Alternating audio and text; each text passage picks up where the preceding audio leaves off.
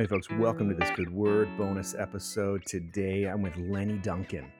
Lenny uh, just released a book called Dear Church, a love letter from a black preacher to the whitest denomination in the U S And if that sounds bold and brassy, it be, it's because it is. Uh, my sister Lisa emailed me uh, recently and said, you gotta check out this new book. It just came out by Lenny Duncan. And so I did, and I started reading it. And here's the deal. Lenny Duncan, he's queer, he's black, he is a preacher in the E L C A, and he has been absolutely seized by an understanding of the gospel, uh, about freedom and liberation. And he also has a really good, hopeful critique for the church. And it's dedicated to his denomination, but it really is a word for the church, I think, across the world right now, especially in America. Uh, Lenny discusses issues of white supremacy, reparations. He talks about how to change liturgical colors in the church to reflect a more diverse understanding of our story. Uh, he tells his own story about how he grew up and where he uh, found uh, his denomination and his calling. So uh, check out this interview and then get his book. You're going to love it. Folks, enjoy Lenny Duncan. Lenny, how are you today, man? I'm all right. You know, uh, a little road weary, living out of my uh, suitcase for the last couple of weeks, and got a couple more weeks of that ahead of me. Um, so I'm in Houston, Texas right now at this uh, really great Airbnb. Shout out to the owner of this Airbnb, by the way. Um, let me, I, you know, I travel mostly by Airbnb, so I always give people shout outs. So if you're coming to uh, Houston at all, you should stay at the Star Star King Size Bed Downtown, comma, easy access to highways. It's the yes. name of it. But it's super dope. It's hosted by James. It's really nice. It's over on Dart Street. Um, and, you know, it's one of the, you know, I, I, I do Airbnb the whole way. Yeah. Across the country and anywhere, anytime I travel or I do a church event, I don't do the hotel. Um, and this place is great.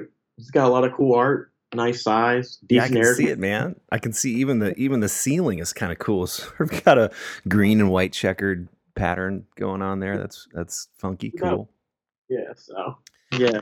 Well, you you wrote a book called Dear Church, and um, my sister, who's an Episcopal priest, told me I had to get it, that I would love it. So I immediately got it, and she's like, "You have to get this guy on your podcast." And and I saw that Fortress published you, and so I got a hold of my editor at, at Fortress that day, and I'm like, okay, this book is killer.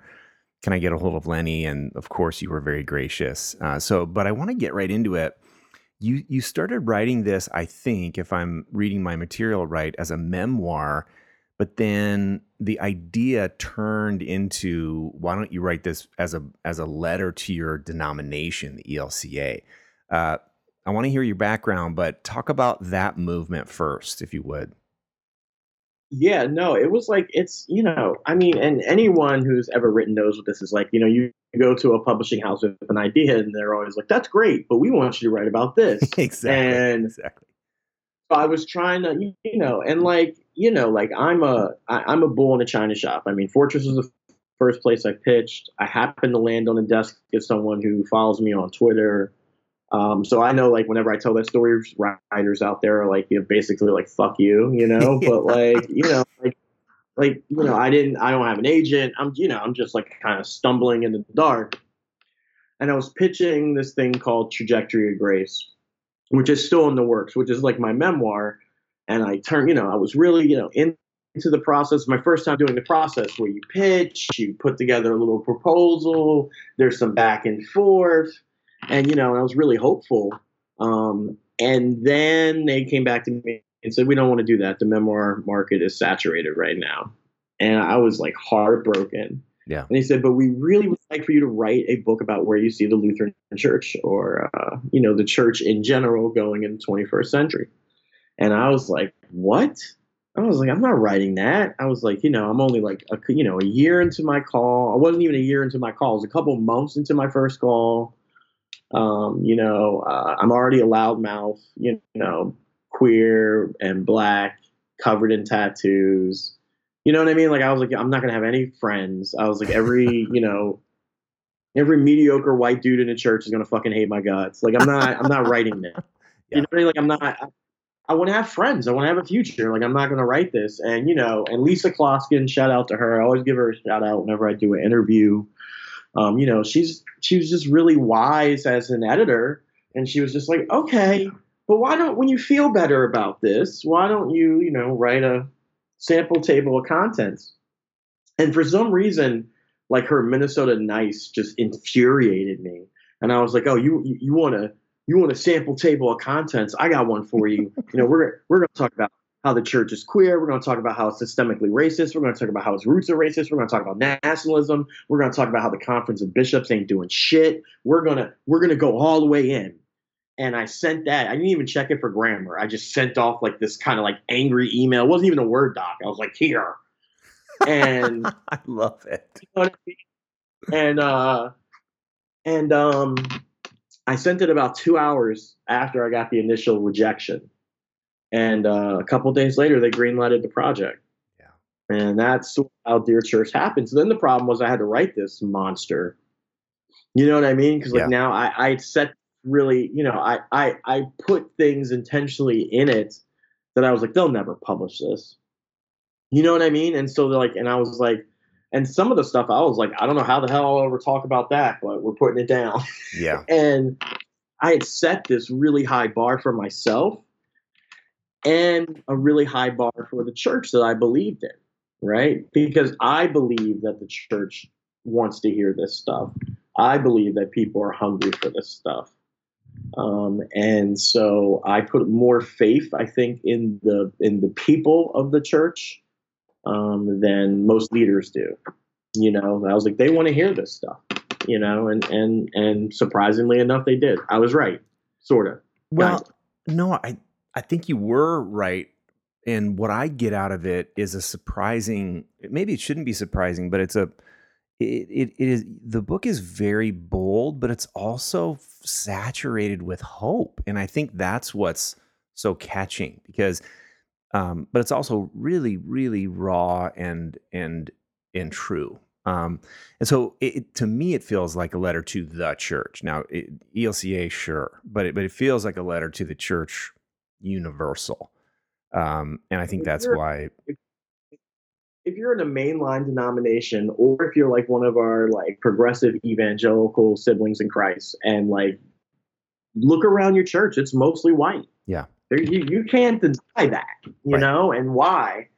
Why is it, you know, that that that all these churches who are supposed to be on the front lines of uh, dismantling white supremacy and the Black Lives Matter movement and want to be so progressive, what, you know, why don't you reflect that, you know? And right. it can't just be, you know, demographics. That's a that's a lame excuse. I, I don't think Jesus at the kingdom of God is going to be like, well, the demographics weren't here in this section, so you know we, we tried not to make a white section of the kingdom, but here it is. You know, like that's not going to happen, right? Yeah. So, like, what yeah. are we doing?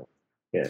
Well, what moment do you think we're in uh, as a church? Like, uh, how would you define that? So, in the book, I say, um, you know, and and and I.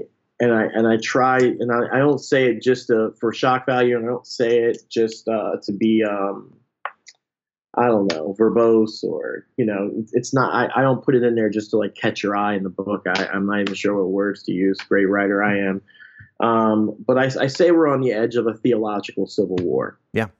And I mean that to the core of my being. And I think it's a time of great hope. I think that, um, I think that, particularly conservative, I hate the words conservative and progressive, but just to give listeners like an idea of the ideological spectrum. And in the book, I'm a lot harder on progressives than I am on conservatives, to yeah. be real honest with That's you. That's great.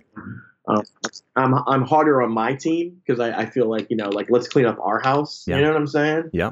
Um, but but I think that what we're seeing is is that the really, and I'm not even saying extreme, I'm just saying conservatism in in and of itself is a failed experiment that's right. collapsing in on itself. Yeah. We're seeing that You know, um, we're seeing that from public leaders. We're seeing that from churches. We're seeing that from these from really large churches. Um, you know, like um, that end stage capitalism has really infected it. And then we're seeing it at the highest levels of government. Right. Yeah. So these people, these folks have convinced themselves that if they overturn Roe versus Wade, if they, you know, I mean, and let's not forget that that the moral majority was founded originally on segregation. Yeah. Right. It was yeah. only later they they turned to abortion because it was a winning issue for them. Yeah. Because they could make politicians who were against it, you know, they could always pull out the, oh, you don't want you don't want babies to live. Like they knew that like they knew that they had a winner in the public eye. Right. But their first issue was segregation. Yeah. Their first issue was they did not want black peoples coming to their private Christian schools. Hmm. I mean, I mean, that's that that's what they were founded under. So so I, I think what we're seeing is we're seeing this is a failed experiment. Yeah. Right. So here they are. They're getting all the justices they want and the country's in turmoil. They're they're they they have their own secret police force called ICE, which mm-hmm. is like a, you know. Um, you know, um, the Eric Garner um, uh, verdict just came down. I mean, not verdict. But the Justice Department has just decided, uh, you know, the day that we're recording this, that Eric Garner, um, you know, that that's not worth investigating, right? Mm. The um, um, the way that the the the the the the president of the United States, and I always say his name, Donald J. Trump, you know, this dude, you know, talked about four women of color in Congress, and and and I have about as much faith in the Democratic Party as I have in like literally, I, I you know, in, in any of them, right? Don't have a ton of faith in them. But like his overt racism to women of color, right, and and and what they represent, right, and the possible change to the demographic. I mean, this is a this is a failed experiment. Yeah. So I think it's a time of great hope in the sense that we have an opportunity to reset what the gospel of Jesus Christ and the Jesus movement means for the for the next five hundred years. You know. So that's why there's so much hope in this moment. It's also a time where we have to pay attention. Like we can't get overwhelmed by it. We can't just stop paying attention because it's too much. I mean, these are all classic propagandists and and and nationalist tactics. They overwhelm you with things. No one can even tell us, you know, just this last weekend, two thousand families were supposed to be targeted by ICE, right? But what happened to that? It's three days later. We haven't even heard about arrests. Right. It's the third time to threaten that, right? Um, so, I mean, you, you, you have to, you, you know, so, I mean, that's, that's part of their tactic is to overwhelm us with this stuff. Um, but I think we're seeing that conservatism, particularly uh, far right evangelical theology, um, and I don't even like using the word evangelical because if you know what that means in Greek, it's bullshit that they even have it. Um, but, but, but, you know, like we're seeing that this is a failed experiment and we're seeing that people rise up who are, you know, saying something, the rabbis of the world, the William Barbers of the world. Yeah. You know, we're seeing people rise up and kind of speak out against this. Um, and this is a time of great hope. At, at the most peerless times in our country and in the church, the greatest things seem to happen. Oh, I love that. Um, and you and you brought up evangelicalism, you brought up the gospel, and of course you put those two together. That's that's what evangelical means at its core, the Greek euangelion. How would you define the gospel as it relates to your understanding of Jesus and your understanding of freedom and what needs to be set free? Yeah, I think that all of Scripture is the story of a liberating God who over and over again has moved closer to the world to free oppressed people. And by doing that, that God has interacted in human history in different ways.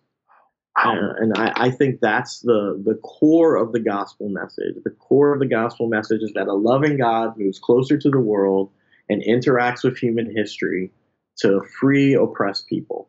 And it's usually through the form of liberation. And that liberation could be literal liberation, like with Moses in Egypt, or it can be spiritual liberation that, that, that, that, uh, you know, Amos offered the people once they were settled into their ways, or it can be a combination of socio-political, spiritual, and religious liberation like Jesus offered. And then even, you know, we're really hard on Paul in mainline churches, but Paul, I mean, white people are always looking for examples of how they can use their power and privilege, then read Paul, because Paul really, really leveraged his position as a Roman citizen unto the point of death, right? And that's why each letter is so inherently different and seems to contradict each other. You know what I mean? Because, yeah. because, you know what I mean? He was writing to different people in different places. And the reason he was doing that stuff was because he wanted to leverage different levels of privilege for different peoples. And, you know, and, and, and over and over again, Paul does this, you know what I mean? And so, um, you know, I always say, well, how can I use my power and privilege? It's like, all right, well, read Philemon. Yeah. You know? Yeah. Like, like, you know, like, like what happens when a leader, you know, um, you know, like Paul, you know, Paul says, you know, Paul compares a, someone who was property, right, that Philemon owned, Onesimus, and says, this is my brother in the gospel. This is my partner in the gospel, right? So Paul is the patron in this situation, lifts up the person who's property in the situation as the same level as the patron, yeah. which is above Philemon, right? But does it in this way. He's like, you know, and if you want to own my brother in the gospel, my partner, I guess you can, right? And, you know, and people don't even study the history of what happened to Onesimus. There's good evidence that he became one of the first bishops in the early church. Yeah. After. So, you know, um, I, I, I think I, I think that's the key theme. The key theme of the gospel and of scripture in general is liberation for oppressed people, right? And whether that's self-oppression, you know, um, uh, you know, internalized oppression, or if that's oppression by um, radically abusive governments, um, or whether that's oppression by radically religious people, you know, um, over and over again, we see that that that God has a, a hunger, a hunger for people to be free. Oh man, I love that so much, uh, and I think, you know, we do see a contrast in some of the defensiveness of a lot of religion these days. And and you mentioned that you think conservatism is collapsing around itself. And it feels like the more it's collapsing, the more it gets defensive about the Bible, about truth, about, you know, its agenda. And so my question is, like, why do you think it's collapsing, and what do you think it's trying to defend?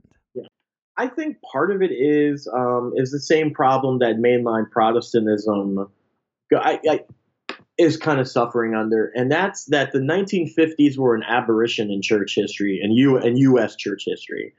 You know, um, the world really faced the brink in World War Two, and people came back with this sort of existential crisis of, well, if that was the face of evil, because the only quantifiable thing we have as theologians, we can point to evil in the world. We're like, you know, this shit's real, right? Like, you you can say everything else is not real, but this is real, right? You're you're experiencing this.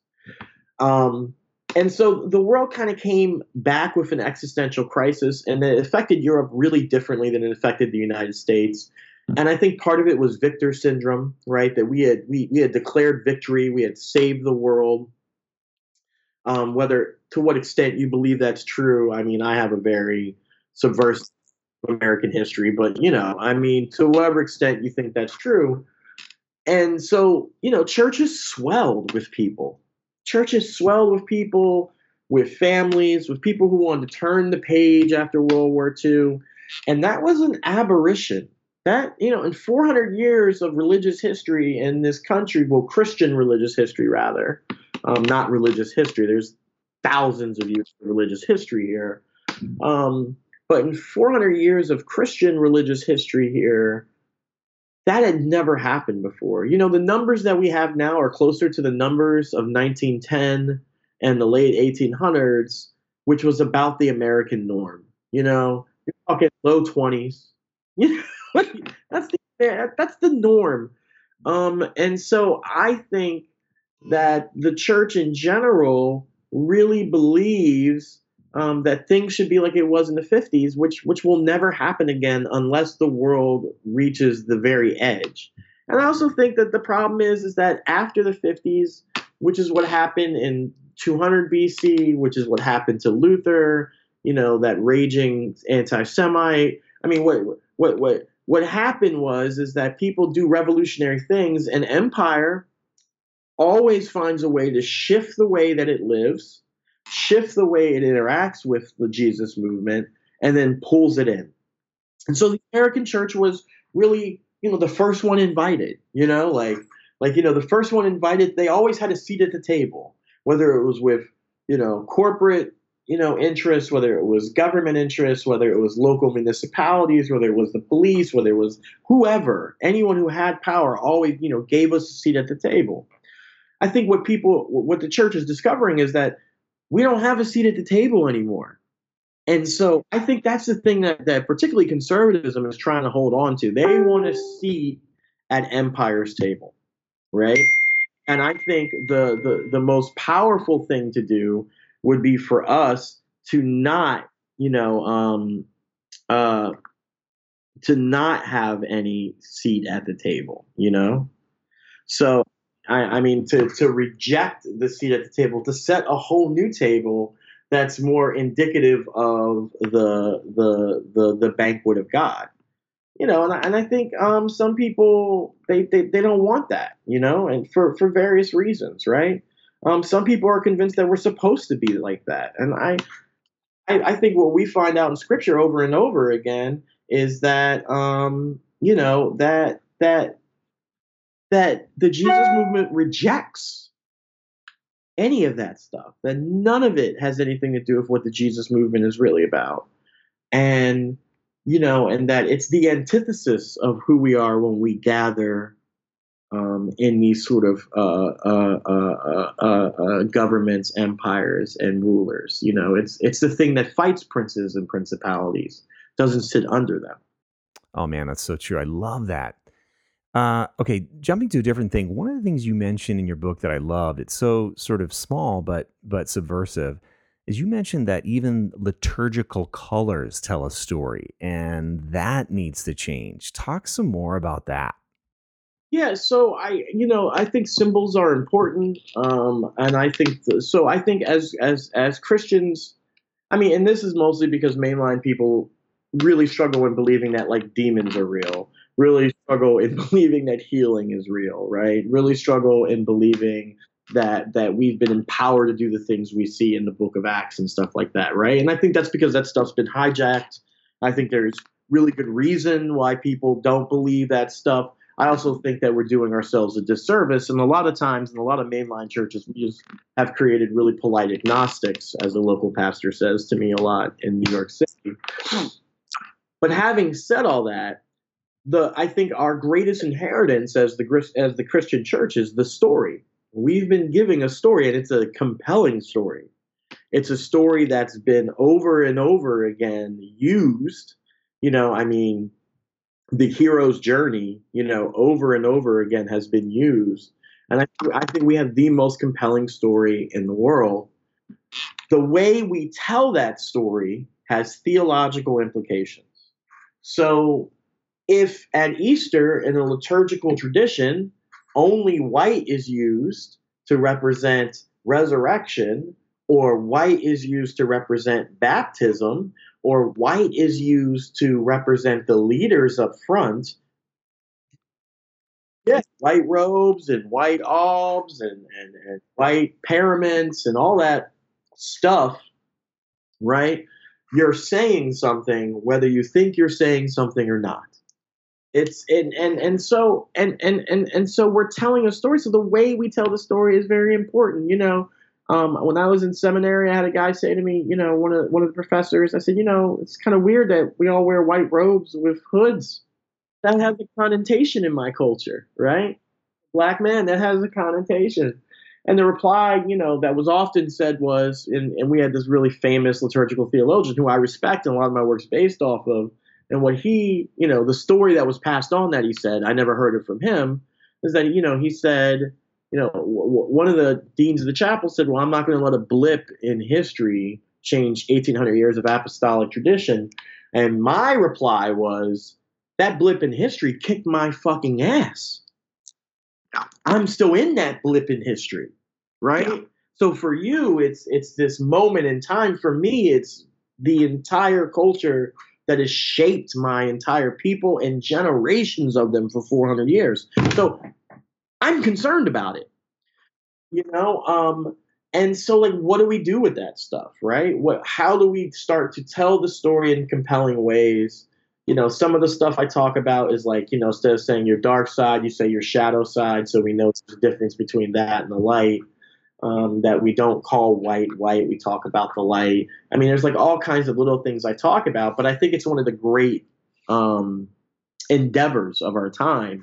And I'm just trying to start the conversation. I'm certainly not saying like I have all the answers. But I certainly want to start the conversation, and I certainly want to find ways to queer the liturgy. You know what I mean? Like, you know, like you don't have to say he, him, his for every reference of God, like ever. Let it go, right? You know, like even Adam was androgynous until, you know, in, until, in, you know, in, until that moment when the binary was created. And we're not even sure if the binary was created in the way that we think that the Hebrew poetry says in Genesis. So, I mean, all. All that stuff, you know, all that stuff, I mean, it, we, we need to look at it. We need to look at the way we tell the story, because what we're doing is we're reinforcing images over and over again um, and into our children that are hard to shake. And, you know, language matters, words matter, um, in the way we use them. Because that's, that's like the, you know, we have three, in my tradition, we have three things. We have word, bath, and meal. So, you know, it's one third of the sacraments, right? You know, that, that affects the way we do the meal and we, you know, and, and we do the bath. I mean, you know, when I do the Litany of Saints, I say stuff like Martin, you know, referring to the Reverend King, uh, Malcolm, referring to Malcolm X, Marsha P. Anderson, you know what I'm saying? Like, these are the saints I use in the Great Thanksgiving when I go to the table to, to do communion. Like, you know, like I add these things. And, and and I think there are little ways you can be subversive throughout that work, but it has an effect. It, you know, people people notice that stuff, and it matters. Oh man, I think it totally does matter, and uh, I, I felt challenged even. I never really thought about it that way, but to change some of the way that we do uh, liturgy and liturgical colors. So uh, another question I have is: you talk really eloquently about Uh, reparations, but before that you talk about the idea of uh, repentance, and you talk about the idea then of reconciliation. And as a white man, I think that's so important for me to hear, because you know, I think sometimes it's like, oh, just tell me what to do, t- t- tell me how we can be reconciled, tell me even about reparations. And it's like, no, no, no, no, no, hold on, hold on, hold on. You wrote and you say, uh, we need to kind of sit with repentance for a while before we get to reparations. Yeah, so I think I think um, I think particularly when we talk about racial justice, um, or we talk about anti-racist work, or we talk about you know liberation work, particularly Black liberation, and white folks in mainline you know churches are presented with this stuff. There's a couple things that happen. One of them is what you talked about: tell me what to do and I'll do it. It's like again putting the emotional and social and spiritual labor back on the person of color.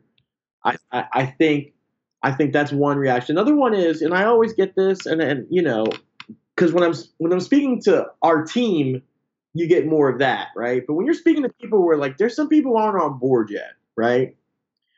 And what you get in those groups is, well, when you know, and it's always at the end, you know, someone stands up and they give you a speech about how they march with Martin or some shit, and you know. When is reconciliation? When do we get reconciliation? Um, and so one of the things I talk about in the book, it's a chapter called uh, Repentance, Reparations, and Reconciliation, because I think that's the proper cycle. Um, and there is a moment, if you're in the liturgical tradition, where the, the, the pastor, the priest, you know, she stands up in front of everyone, and then they say words like, you know, um, you know, confessing the, the communal sin, right, of that of that community. And then there's a moment in between when that happens and when the words of absolution are declared. And in that moment, I think there's a lot of work to be done. That's where reparations can happen. And you know that moment because people stand there. Like if you if you As, as a as a leader of a church, if I stretch that moment out where I just sit and I listen, you can hear the floorboards creak. You can hear people shifting in their seats because it's really uncomfortable. And you know, and, you know, and then you'll get someone who even go and try and move it along, you know, and I think that's it. We, we need to sit in that moment. There's nothing wrong with sitting in that moment, particularly as people who know we've been freed by the acts of the cross. We know on the cross the universe was shattered and the cosmos was changed, right? But like, but like there's a moment of like, wow, like this is where I'm at, right? This is who I am, and this is who we are as community, and we can sit in that. And that's where reparations and amends and the constructive work of dismantling white supremacy happens, right? That's where those ideas and that fire is born. Uh, I think that's really challenging, but I also think it's it's one of the best parts of your book. I loved it. I love that part. And um, it, it's something to really sit with. Okay, so uh, if we want to get a hold of you, if we want to read your other work, if we want to book you to speak somewhere, uh, where can we get a hold of you online? Yes, so Lenny Duncan dot com, um, and I'm Lenny Duncan on everything. So like Skype, I'm Lenny Duncan on uh, uh, Twitter, Instagram, um, or at the worst, it'll be Lenny A. Duncan, but you'll find me, I'm there. And uh, but on Lenny Duncan dot com, you there's you know you can contact me, hit me up, um, and you know I'm usually pretty responsive. Oh yeah, you've been totally responsive. That's part of what I loved about um, just how you immediately got back to me, and uh, I've loved our conversation. Uh, so okay, last question: is there anything that you wished I would have asked you that I didn't ask you? Um. No, I mean, I think, I think, I think this is one of the better interviews I've done recently, to be honest with you. Really. You clearly read the material. Well, yeah, of course, man. Uh, and it helps that it's really, really good stuff. So, hey, uh, where are you going tonight? You're in Houston. Where are you going to be? And then where are you going from there? Yeah, so Houston, uh, I, I'll be at Kindred, um, Montrose, and um, tonight, and then I'll be in Philadelphia at Havertown, uh, Temple Lutheran Havertown on Friday. Um, Monday, I'll be in Portland, Oregon. I don't know where. I, I think it's called Central Lutheran, but like hopefully I didn't screw that up because they've been really kind. Um, and I'll be in Salem that next Wednesday. I'll be in Salem, Baltimore, um, in, uh, in Baltimore, Maryland. So that's where I'm at for the next couple of weeks. And then after that, I am doing Saint Paul with Humble Walk in September. So, and, um, you know, and, and the great thing about the book tour is like, look, I only read the intro chapter. I talk a little bit about some of the same stuff we're talking about right now, but where the magic happens. You know, I have a friend, she's a writer, and whenever she does a, you know, a book event, she always calls it questions and opinions. So the question and opinion section is like really where the magic happens. It, it's, it's been, it's been fun, um, trying to answer some of these questions and like, you know, and also being, and you know, I've tried to center like women of color or queer folks at every stop, um, you know, and if I can't do that, then at least like highlight the local ministries. Um, you know, I, I've tried to make sure that there's been other people along the way, um, so you can hear about their work too. So like tonight's Rosella White and her book, uh, Love Big. Bishop Mike is coming from the Gulf Coast Synod and the E L C A, and I'm going to eat his ass alive about what the Conference of Bishops is doing. And Mike's a good guy, but I'm, I, it's a shame because the, the ones who show up, you know what I mean, they're the ones who get up, and the ones who don't care don't show up, right? Because they're cowards. Um, I don't know why I'm constantly calling all my bishops cowards, but cowards. Um, and uh, you know, and um, and you know, and, and so there's like cool stuff like that. Emily Scott in Baltimore is the Q and A. Tahina Rash is the doing Q and A. Um, you know, both are writers and speakers. Um, both are queer. Well, one's a queer woman, one's a woman of color. Um, you know. I mean, you know, uh, in Philadelphia, it's going to be Crystal Cheatham doing the Q and A, who uh, our Bible Out, our Bible app, which is a progressive Bible app, um, totally expansive and, you know, does, doing really good work. And so she's a black woman, queer black woman who owns a Bible app, and it's amazing. Um, so, you know, like I'm trying to do that kind of stuff on a tour and let people, you know, highlight the other stuff that other people are doing. And, and, and, and, and the question and opinion section has been really rich, you know. Um, really rich and really fun, Um, and I'm also me wherever I go. You know what I mean? Like I'm, I'm, I'm the same jackass, you know, that you'll meet at, at, at you know, at, at his church or in Brooklyn or on the road or at a book event or over dinner or at, you know, a church, you know, a national church gathering. I'm the same jackass.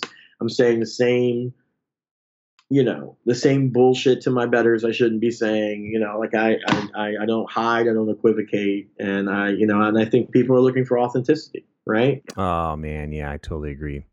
Well, listen, Lenny, thanks so much for coming on. Have a great time in Houston tonight. And then wherever your book tour takes you, uh, everybody make sure to go out and buy Lenny's book. Again, it's called uh, Dear Church, and it is so good. Lenny Duncan. Hey friends, thanks so much for listening to This Good Word. If you love this podcast, there's three ways that you can support my work. One is by jumping on Patreon, patreon.com slash This Good Word.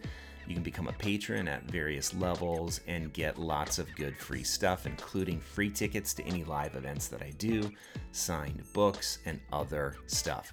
The second way is to share your favorite episodes via Twitter and Facebook. Uh, email, however it is that you share content. Let some friends know that you love it. And then third is to go on iTunes and leave a rating or a review. So thanks so much, my friends. We are dust and breath. We are limited and limitless. We are human and holy, and we are in it together.